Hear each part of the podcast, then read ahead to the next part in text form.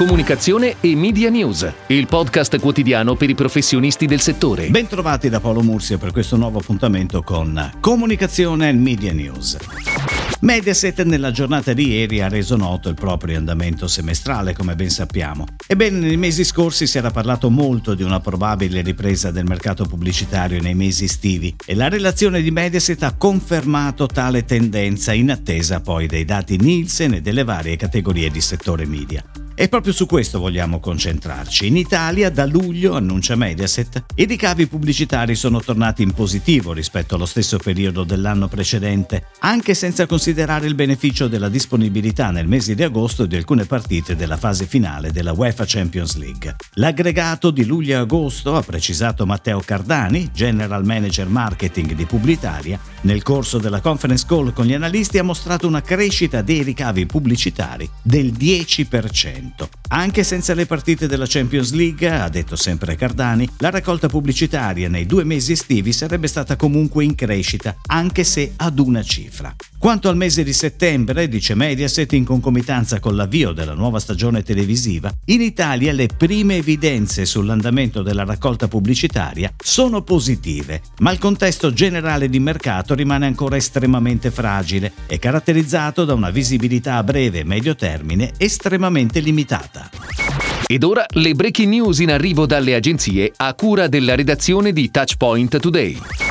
Momenti preziosi è il titolo della nuova campagna Morellato per l'inverno affidata all'agenzia I1000 dopo una gara. La campagna, articolata su stampa, web social e in tv, celebra la nuova collezione 1930. I 90 anni della Maison dei celebri gioielli da vivere risplendono nella collezione 1930 che celebra questo prestigioso anniversario. Fotografo della campagna è Alessio Ferrari, la regia è a cura di Massimiliano Bomba e produzione K48.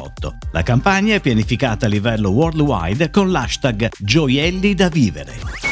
VIP Valve Nostra rinnova la fiducia all'agenzia COE anche per la stagione 2020-2021. Quella tra VIP Valve Nostra e COE, agenzia associata una e guidata dal CEO Mauro Miglioranzi, è una partnership solida che negli anni ha contribuito ad affermare il brand altoatesino sul mercato italiano ed europeo attraverso un posizionamento sempre più specifico e distintivo, comunicando l'azienda come un'eccellenza nella produzione di mele di alta qualità. In tempi recenti la campagna Il Paradiso delle Mele nel 2020 ha riscosso un grande successo e ha permesso a Coe e a VIP di aggiudicarsi diversi premi e riconoscimenti nell'ambito della comunicazione integrata e pubblicitaria. DMTC, agenzia di comunicazione, pubbliche relazioni e content creation specializzata nello sport, annuncia una partnership con Italian Sport Consulting, società di management sportivo con focus nel mondo del rugby. DMTC lavorerà sull'immagine degli atleti assistiti di ESC, curando aspetti legati al mondo della comunicazione e delle media relations. Il primo atleta di ESC su cui si concentreranno le attività di DMTC sarà Maxime Bandà, 28 anni, terza linea delle zebre della nazionale italiana di rugby. Oltre a essere un grande atleta, si è distinto nel difficile periodo del lockdown, prestando servizio in ambulanza per la Croce Gialla di Parma, città in cui risiede. Questo impegno civile gli è valso il titolo di Cavaliere al Merito della Repubblica, conferitogli dal presidente Mattarella. A ottobre sarà impegnato con l'Italia nei recuperi delle ultime due partite del Sei Nazioni 2020.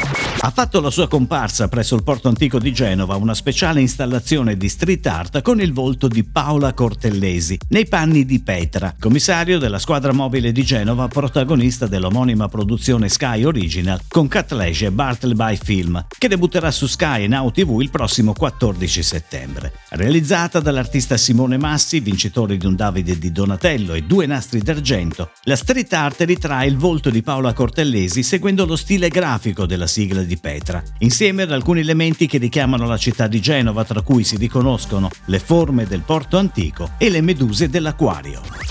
Gli Epic Awards, il premio creativo globale giudicato dalla stampa, ha annunciato che le iscrizioni chiuderanno più tardi, il 15 ottobre, a causa della pandemia e di conseguenza per attirare anche il maggior numero possibile di progetti. Le shortlist saranno annunciate il 1 dicembre e la cerimonia online, nel corso della quale verranno mostrati i lavori vincitori, avrà luogo il 17 dicembre. Su richiesta dei membri della giuria, Epic ha introdotto una nuova categoria per le campagne a tema Covid-19. I ricavi di queste iscrizioni saranno donati a Medici Senza Frontiere. È tutto, grazie. Comunicazione e Media News torna domani, anche su iTunes e Spotify. Comunicazione e Media News, il podcast quotidiano per i professionisti del settore.